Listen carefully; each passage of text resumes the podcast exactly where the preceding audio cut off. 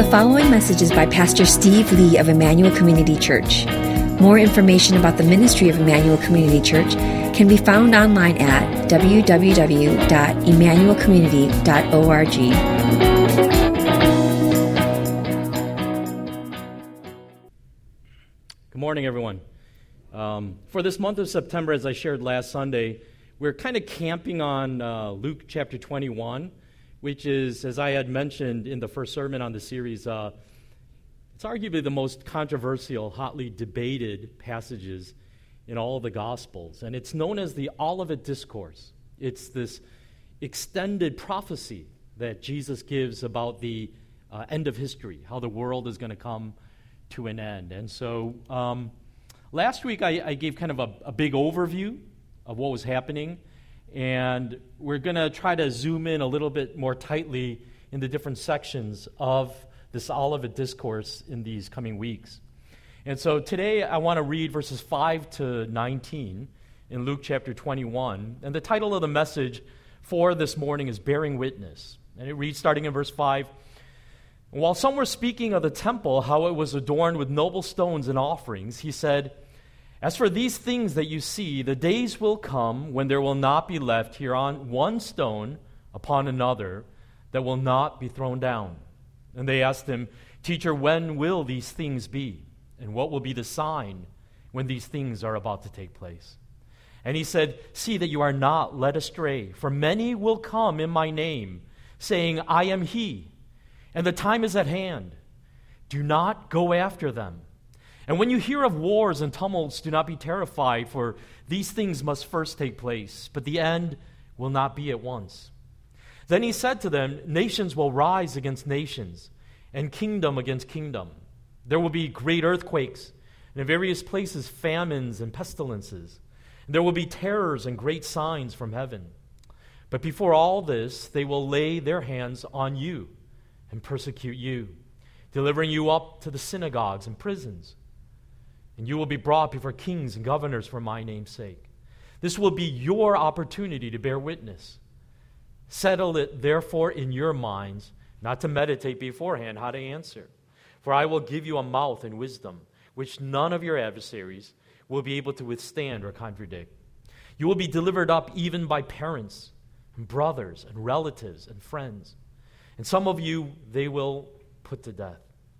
You will be hated by all for my name's sake but not a hair of your head will perish. By your endurance, you will gain your lives. Let's pray. God, these are difficult words, not just to understand, but to accept. Um,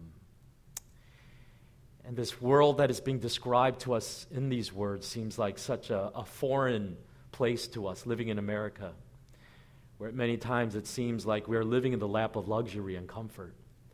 And the idea of persecution or suffering um, seems so remote to us. So open our eyes to see the truth of these prophecies that Christ declared to his disciples, that we would gain a heart of understanding and of faith to ready ourselves for the things that lie ahead. For we pray these things in Christ's name. Amen. Uh, May 18th, 1980, uh, Mount St. Helens in Washington state erupted in spectacular fashion. Now, some of you are probably too young. Some of you may not even been born when that happened. But some of you, I think, probably can remember that time. For months leading up to this massive eruption of this volcano, the U.S. Geological Survey and the U.S. Forest Service were monitoring the situation very closely and giving constant updates on Mount St. Helens.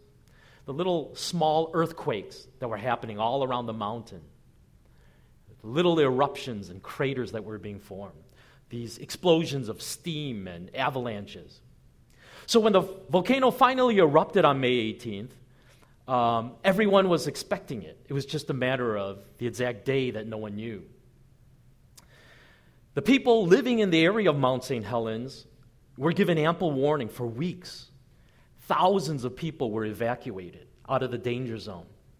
And here's the sad part of the story, though is despite all of that, 57 people died because of Mount St. Helens.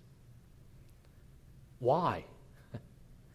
It's because despite all of the warnings, they refused to leave their homes. Although I was only 11 at the time, um, I still remember the pictures shown on the news of the victims that were killed in their cars as they tried to outrun the burning ash that was falling down like fire from the sky. And many of these people were incinerated in their vehicles as they were driving. What's so tragic about these deaths was the senselessness of it. These people didn't have to die. There were plenty of warnings, plenty of time to flee to safety. Um, throughout the Bible, we find warnings about the events that are going to take place at the end of history. In addition to the Gospels, the book of Daniel and the book of Revelation um, really capture a lot of the teaching in the Bible on the subject of the end times. The problem is that when we put all these prophecies about the end times together, it still creates a pretty confusing picture that's hard to understand. If you ever read apocalyptic literature in the Bible, you understand what I mean by this. Um, but when we do put all the teaching together, there are clearly some elements of what is going to happen in the end times that is not debated. That's very clear. Probably the clearest is the return of Jesus. This is the most important element of the end times is that Jesus says, One day I'm coming back. When Jesus was taken up to heaven after his death and resurrection, we find this account in the book of Acts, in Acts chapter 1, verse 9 through 11. It says, After he said this, he was taken up before their very eyes, and a cloud hid him from their sight. They were looking intently up into the sky as he was going, when suddenly two men dressed in white stood beside them. Men of Galilee, they said, why do you stand here looking into the sky? This same Jesus who has been taken from you into heaven will come back in the same way you have seen him go into heaven. 1 Thessalonians chapter 1 verse 6 to 7 says God is just. He will pay back trouble to those who trouble you and give relief to you who are troubled and to us as well. This will happen when the Lord Jesus is revealed from heaven in blazing fire with his powerful angels. There are dozens of verses like this in the New Testament that make it absolutely clear this doctrine of what we call the second coming of Jesus Christ. Another key element of the events that are going to unfold in the end times is what is known as the rapture. The rapture. The Greek word for rapture literally means to be caught up or to be snatched away. And it refers to the Bible's teaching that there's a day coming, a moment coming in history when all who believe in Jesus Christ in an instant will be taken up into the sky to meet him there. 1 Thessalonians chapter 4 verse 16 to 17 it says for the Lord himself will come down from heaven with a loud command with the voice of the archangel and with the trumpet call of God and the dead in Christ will rise first after that we who are still alive and are left will be caught up together with them in the clouds to meet the Lord in the air. And so we will be with the Lord forever. This is known as the rapture. Probably the most disturbing part of these end times prophecies, though, is an event known as the Great Tribulation. The Great Tribulation. It describes a time of suffering on a scale and a depth unprecedented in human history. Mark chapter 13, verse 19 says, For in those days there will be such tribulation as has not been from the beginning of the creation that God created until now and never will be. Revelation chapter 7, verse 13 to 14 says, Then one of the elders asked me, These in white robes, who are they? And where do they come from? I answered, Sir, you know. And he said, These are they who have come out of the great tribulation. They have washed their robes and made them white in the blood of the Lamb. A, time of suffering that has never been experienced in all of history up to that moment. And the picture is of the church being much at the center of that suffering, being persecuted for its faith in Jesus Christ. One last component to these end times that I want to bring up is what's known as the millennium. The millennium. It's a period at the end of history that describes a thousand year reign of Jesus Christ on this earth. And the only passage that really directly captures that event is Revelation chapter 20. And starting in verse 4, it says, I saw, or at, at verse 4, it says, I saw thrones on which were seated those who had been given authority to judge. And I saw the souls of those who had been beheaded because of their testimony for Jesus and because of the word of God. They had not worshiped the beast or his image and had not received his mark on their foreheads or their hands. They came to life and reigned with Christ a thousand years.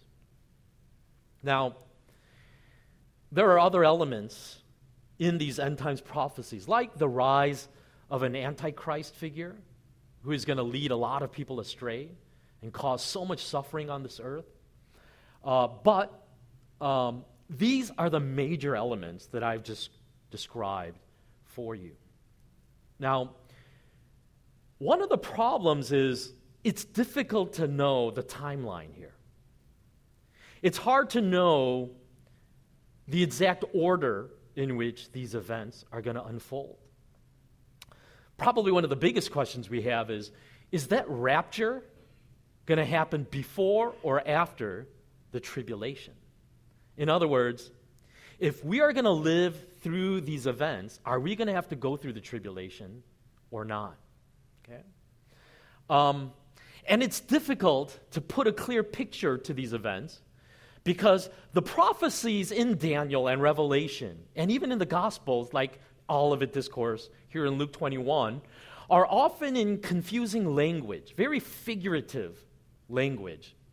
Uh, let me give you just an example of one of them. In Daniel chapter 9, verse 24, it says, 70, quote, sevens are decreed for your people and your holy city to finish transgression, to put an end to sin, to atone for wickedness, to bring in everlasting righteousness, to seal up vision and prophecy, and to anoint the most holy. Now, did you understand that verse? it's pretty confusing, isn't it? What exactly are these 77s that Daniel is talking about? Many believe that they refer to weeks because there's seven days in a week. But the question is are these literal weeks or are they figurative weeks? In other words, does each day actually represent a year so that it's talking about seven years? This is just some of the confusion that arises when we try to interpret these end times prophecies. Jesus alludes to this confusion surrounding our struggle to understand these end time events in the Olivet Discourse. In verse 8, he says, See that you are not led astray, for many will come in my name, saying, I am he, and the time is at hand. And then he says this don't listen to it, don't go after them. In other words, Jesus is saying that He's warning his disciples that in the future, people are going to come along in his name, claiming to be his followers. And they're going to say, the time of fulfillment that Jesus talked about is right now. All the prophecies have come to fruition, and it's happening. And he says, don't be deceived by their claims. And the truth is that throughout the history of the church, just as Jesus predicted, church leaders have arisen from within our own ranks and have claimed that the final time has come. In our day, we typically have called these, we've given them a nickname, haven't we? We call them doomsday cults. And they've done tremendous damage to the church, leading many into false beliefs about the timing of the return of Jesus. In my lifetime alone, as a guy in his 40s, I can think of at least four or five major global movements where a church leader came forward and claimed special knowledge in the timing of Jesus' return. And each of them left many followers confused even disillusioned once their prediction of the timing didn't come to pass.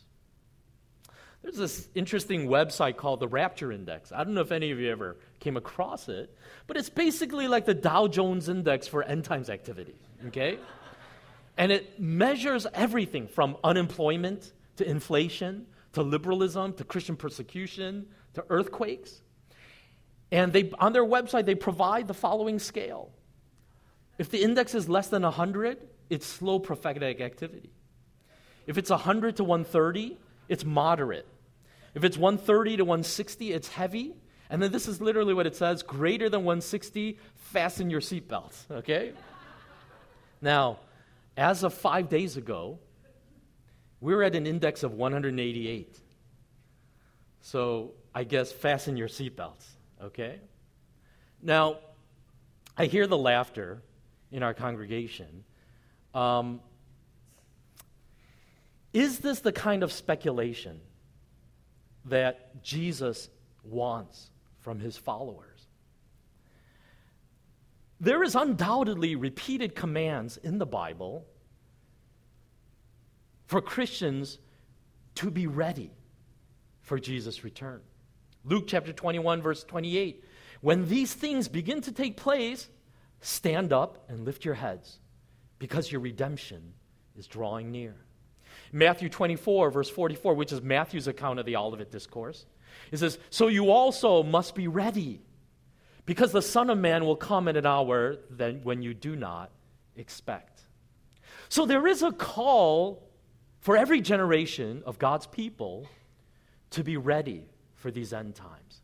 But I want to make the argument that there is a world of difference between this kind of general posture of readiness that we're supposed to have and any overreaching claims to have special knowledge to set a date and say, God told me this is when the end of the world is going to take place. Matthew chapter 24, verse 36 says, No one knows about that day or hour, not even the angels in heaven, nor the Son, but only the Father. And so Jesus warns a lot of people are going to say, It's now, it's happening. And he says, Don't get suckered into that. Nobody knows the hour except the Father alone. In verse 8, Jesus gives particular warning about those who will come claiming to be him in his return. Now, this confusion, the people who raise that concern, it's a legitimate one because 2,000 years ago, when Jesus first came to the earth, he came as a humble, poor carpenter. And his station in life was so, uh, so confusing, so offensive even to the people of his day, that they said, There's no way that this guy could be the Messiah. he, he doesn't fit the bill. He's just a carpenter. And so they legitimately wonder when Jesus keeps talking about him returning, is it going to be the same way? Are we going to be looking at some plumber in Ottawa and saying, Is that guy the Messiah? Because he says he is. And Jesus says, No, it's not going to happen like that. When I come again, it's going to be totally different. It's not going to be subtle. We looked at this some months back. Luke 17, verse 23 to 24. Men will tell you, There he is, or Here he is. Do not go running off after them. For the Son of Man in his day will be like the lightning which flashes and lights up the sky from one end to the other. We all know what it's like, don't we, to drive at night through a thunderstorm and have the entire sky lit up from horizon to horizon by a massive arc of lightning, right? You know that experience, right? That's not subtle. And what Jesus says is, when I come back the second time, that's what it's going to be like. Not as a humble carpenter from a backwoods town of Nazareth, I'm going to come in glory with my angels. And no one is going to have to doubt, is that Jesus? You will know it's me when I come again. So if anyone happens to come to you after I leave this earth and say, I am Jesus, I've come back, he says, if you don't see the lightning, if you don't hear the trumpet horns, if you don't see the legions of angels, don't believe them. It's not me. As I pointed out last week, um, all of these events that Jesus predicted came true 35 years after he spoke them at the fall of Jerusalem. When the Roman armies sacked Jerusalem and burned the temple to the ground. But as you look more closely at this Olivet Discourse, it becomes very evident that his predictions, his prophecies, are not limited to AD 70. Uh, as he points out, after Jerusalem falls in verse 24, he says, We're gonna, the end is not going to happen right away. That's not the end of history. In fact, there's going to be a season that he calls the times of the Gentiles that's going to take over history. And then in verse 27, he talks about his return after all these ev- events have taken place. Now, the return of Jesus clearly didn't happen after Jerusalem fell. It's not like the temple came tumbling down and then Jesus appeared. And so when we read the events of Luke 21, this Olivet Discourse, it becomes clear that these are events that still lie ahead in our future. Well, if the point of these prophecies is not so that we can look at the signs and try to figure out the timing of everything and when exactly Jesus is going to return, then what is the point of a warning? I mean, it, it, it implies that he asks of us to take some action, doesn't it? We find at least part of the answer in verse 9 of Luke 21. It says, And when you hear of wars and tumults, do not be terrified, for these things must first take place but the end will not be at once. That is at the heart of the warning that Jesus gives is he's saying, when these things start happening in your lifetime, don't crumble, don't fall apart. Don't ask, where is God? He's nowhere. Because he says, I forewarned you that these things are going to take place. And he says, don't be afraid. Don't be afraid. Because here's the thing is when fear controls us, it drives us away from the will of God. When fear controls us, all we can think about is survival and self preservation. But look at what Jesus tells his disciples about the perspective they ought to have when they see these signs coming to fruition. In verses 12 to 13, it says, But before all this, they will lay their hands on you and persecute you, deliver you up to the synagogues and prisons, and you will be brought before kings and governors for my name's sake. This will be your opportunity to bear witness. You hear that? It says, when you see this happen, it's like the stage lights are coming on. And he's saying, This is the moment for my followers to shine, to show their true colors, and to bear witness to this world in the midst of that darkness. In other words, what Jesus is saying is if you happen to be the generation that is going to live through this unprecedented persecution, the goal isn't simply survival. I pray to God that I can make it through it intact and alive. It is to recognize that throughout history, these have been the very moments when Christians have had the greatest opportunity to bear witness to the hope that we have in us because of our faith. Let's be honest here. The degree of suffering that Jesus describes here is almost unbearable. Verses 16 to 20, 17, it says, You will be delivered up even by parents and brothers and relatives and friends. And some of you they will put to death you will be hated by all for my name's sake. He says, in that day, Christians are even going to be betrayed by their own family members. Your faith is going to rip your family apart. And some of you are even going to be asked to lay down your lives. There's going to be a level of intense hatred for Christians that this world has never seen. And, and you sort of ask, how can anyone be expected to stand up under pressure like that? I mean, that's a legitimate question that all of us have to wrestle with, right? How do I know if I'm ready for the apocalypse? well, Jesus continues in verses 18 to 19. But not a hair on your head will perish. By your endurance, you will gain your lives. Now, this is confusing.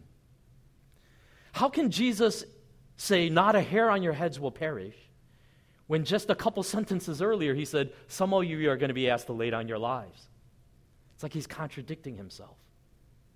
And then he says, By your endurance, you will gain your life. I think it's clear that what Jesus is talking about is not life on this earth, he is talking about eternal life. He's saying that I give you a life that this physical death can never take away from you.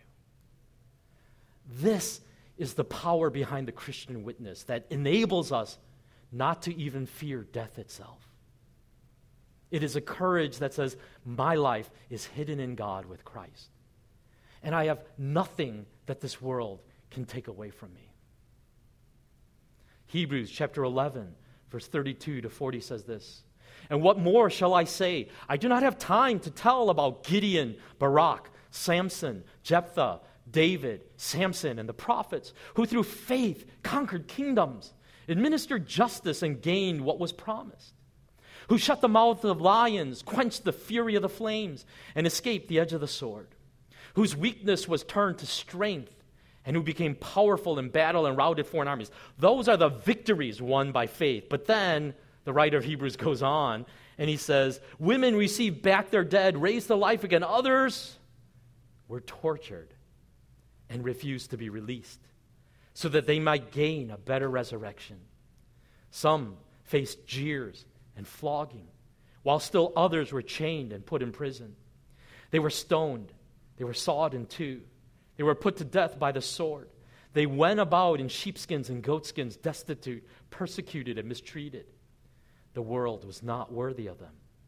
They wandered in deserts and mountains and in caves and holes in the ground. These were all commended for their faith Yet none of them received what had been promised. God had planned something better for us, so that only together with us would they be made perfect. This is not an easy teaching. I don't know, maybe half these seats are going to be empty next week. When I thought about preparing this message, I felt the burden of this. If I want to grow ICC's numbers, this is not a sermon to preach, you know? It's like, what a weird church. What a weird pastor. But as Christians, this is our heritage. This is our story. It is the story of people like Shadrach, Meshach, and Abednego, who declared to King Nebuchadnezzar, God is more than able to save us from this burning furnace that you're about to throw us into. But even if he does not. We will not bow to your gods. It is the story of Queen Esther, who resolved to stand before the king uninvited, even though that was a crime punishable by death. As she declared, If I perish, I perish. It is the story of people who put their hope not in the things that this world has to offer, but in the promise of God for a life that is to come. Last week, I told you about how, as missionaries in Kenya, our family lived through the ethnic violence that erupted in 2007, right after the presidential election. Um, it's really horrific. There was a tribe that was accused of rigging the election, and as a result, just about all the other tribes in the country turned on them and began massacring them. And then the massacres happened the other way, back and forth. This is a picture of our children on Christmas morning, just a couple days before that violence began. Gathered around our homemade Christmas gifts and that Charlie Brown Christmas tree that we had back there. Um, it became real to me when, a few days after that picture was taken, I opened our living room curtain and saw this strange man walking across our backyard, staring me down, carrying an AK 47. We thought that we lived in an area of Kenya where we were going to be safe. But we realized we found ourselves right in the hotbed of the violence. For days, right outside our window, we saw plumes of smoke as the mobs began burning tires. And we heard the constant sound of gunfire right outside our house. It felt like we were living more in Somalia than in Kenya. What we did was we huddled all of our children into the inmost room in our house where there were no outside windows and turned off all the lights in case any bullets happened to hit the house. And we played music pretty loudly in that room, hoping that the kids would not hear the gunfire and be scared. The violence kept close, crept closer and closer to our mission base until one day a man was shot right in the hospital compound itself.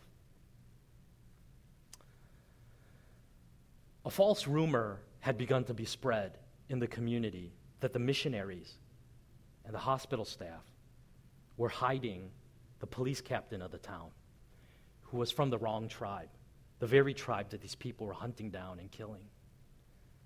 And so they demanded that we turn this guy over to them when we didn't even know where he was. They even ambushed one of our ambulances as it was trying to leave town in the surrounding forest, they actually set up an ambush. And our ambulance driver barely made it out with his life. He was driving in reverse like 40 miles an hour through this forest road in order to get away from them. And as the death toll began to climb in Kenya, the country descended into chaos, and the foreigners began to leave the country in droves, catching every available plane that was flying out of the country. But our mission agency told us that they were not going to implement a mass evacuation of all of their missionaries, but that each missionary family had to decide for themselves whether they were going to stay or whether they were going to go. I think that had to be one of the most difficult decisions that Betty and I made in our lives as we thought about our young children and their safety. But as we prayed and we talked it over, we were convicted that we needed to stay and keep the hospital running, despite all the dangers that surrounded us. And so we stayed. Let me say this our decision to stay in the midst of that violence was not an act of humanitarianism or heroism. It was simply an act of faith trusting that our life was in God's hands. And that even in that broken situation of a country falling apart in ethnic cleansing, that we were called to be witnesses of Jesus Christ in that place. And God took care of us. None of the missionaries, not a single missionary left that station. And every one of us was kept safe by God to the end. There was no guarantees. We just entrusted ourselves to God. Now, I want to say this. I recognize that this is really a hard message for many of us to wrap our minds around, okay? To find any connection with life in America as we typically experience it today. It's like, I think you could be hearing everything I've said up to now and think, well, okay, I guess if I find myself in the midst of the apocalypse, I'll pray that God gives me strength so that I'll have faith and not deny Him. But I want to say this. I believe that this battle between faith and fear is one that we face on a daily basis. How will I know if I will be a faithful witness on that day? If this is what I am asked to endure for the sake of the gospel.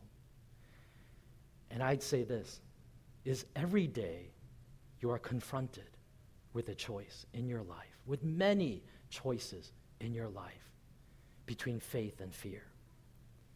How you spend your money, how you raise your children, how you respond when you have opportunities to share your faith. This is how we ready ourselves for the apocalypse, how we ready ourselves for the return of Jesus. Hebrews 13, 5 through 6 says, Keep your lives free from the love of money and be content with what you have. Because God has said, Never will I leave you, never will I forsake you. So we say with confidence, The Lord is my helper. I will not be afraid. What can man do to me? This is the type of transaction, in other words, that as Christians we're invited to play out every day in my life. As I think about how I spend my money, my budget, how I treat my kids, it's like that. It's God has promised never to leave me or forsake me. And so every day is an opportunity to exercise that faith and grow in my trust in Him. Jesus warns us that troubles lie ahead, but that we can be ready for that day. And the way to be ready for that day is every day is seen as an opportunity to grow in our trust in Him. I had a breakfast with a longtime friend recently who's been living overseas for almost a decade now. And over breakfast, we were just talking about the difference between life in America and life in other countries because both of us had lived abroad for some time. And one of the things that my friend said to me toward the end of this conversation as he reflected on life in America, because he was actually thinking possibly about coming back to America and relocating his family here. But interestingly, he was nervous about it. He wasn't sure he wanted to do it because actually it took leaving America for him to really grow in his faith and experience what it really meant to be committed to Christ. And he said this to me. He said, The biggest danger that we face as Christians in the U.S.